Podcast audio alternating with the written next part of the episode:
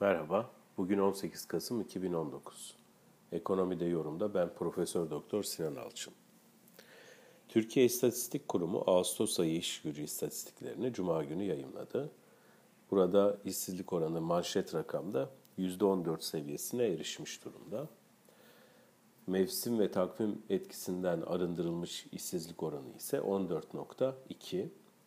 Tarım dışı işsizlik oranı yine mevsim ve takvim etkisinden arındırılmış 16.6 ve genç nüfusta işsizlik oranı geçtiğimiz ayki rekor seviyeyi koruyarak 27.3 seviyesinde gerçekleşmiş durumda. Bütün makroekonomik veriler içerisinde e, hem bütün toplumu e, daha ağır biçimde etkileyen hem de genel ekonominin gidişatı açısından baktığımızda da uzun erimli en önemli belki hedef olarak öne konulması gereken değişken istihdam ve işsizlik değişkeni. Burada tabloya baktığımızda 2009 yılındaki 2008 küresel krizi sonrası dönemdeki seviyeler aşılmış durumda. Bu genel ortalama işsizlik düzeyi için söyleyebileceğimiz durum. Genç işsizlikte ise daha vahim bir tabloyla karşı karşıyayız. Az önce de söylediğim gibi %27.3'e erişmiş durumda. Bir de ne işte ne de eğitimde olan gençlere baktığımızda genç derken de kimi kastediyoruz? 15-24 yaş arasında ki Türkiye'de e, Türkiye nüfusunun 8 e, milyonu e, bu yaş aralığında yani %10'u nüfusun bu yaş aralığında yer alıyor. Bunların %30'u ne eğitimde ne de istihdamda. Yani çalışmıyor da bir şey de yapmıyor ayrıca. Böyle yine işsizlik oranı da %27.3. Bu özellikle eğitim seviyesi yükseldikçe de artıyor. Yani üniversite mezunları arasında işsizlik oranı e, diğerlerine göre de, diğer gençlere göre de daha fazla. Kadın erkek ayrımı yaptığımızda da kadınlarda işsizlik e, çok daha yüksek çıkıyor. Şimdi burada mesela bir karşılaştırma yapacak olursak manşet rakam üzerinden sadece ortalama 14.3 manşette işsizlik. Erkeklerde bu 12.5'a düşerken kadınlarda 17.9'a kadar çıkıyor. Yani işsizlik demek ki herkes için eşit bir çizgiden geçmiyor. Ee, eşitsizliği artıracak biçimde aslında toplum içerisinde kimler arasında yaş gruplarında gençler aleyhine ve cinsiyet arasında da cinsiyetler arasında da kadınlar aleyhine gelişen bir tablo yaratıyor.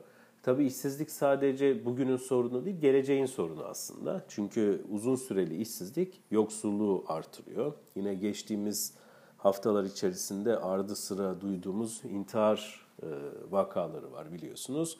Bunların da temelinde yatan şey e, gelir yoksunluğu. Gelir yoksunluğunun da birinci sebebi işsizlik, uzun süreli işsizlik daha doğrusu.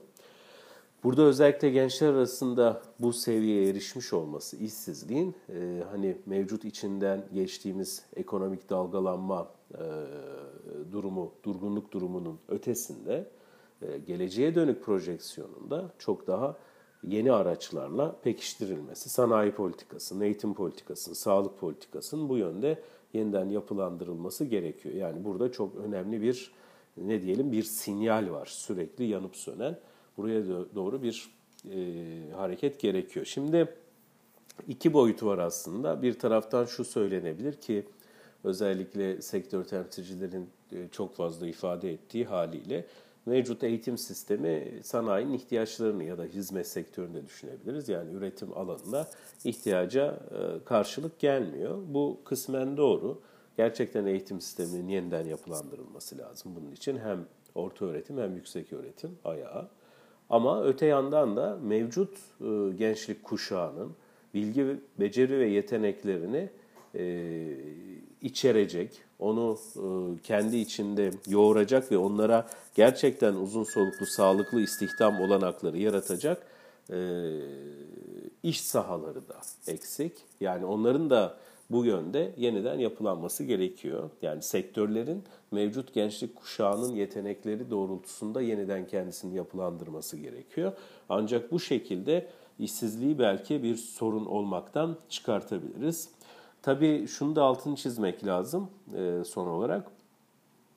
Genç işsizliği meselesi sadece ülkemize ait bir sorun değil. Yani mesela İngiltere'de tarihi düşük düzeylerde neredeyse doğal işsizlik oranına yakın bir işsizlik varken genç işsizliği bunun 3 katına kadar çıkmış durumda. Onun için geleceğin sektörlerinin işte bu geleceğin sahiplerinin ihtiyaçlarına, yeteneklerine, bilgi ve becerilerine uygun biçimde dönüştürülmesi zorunluluğu karşımızda duruyor. İyi günler.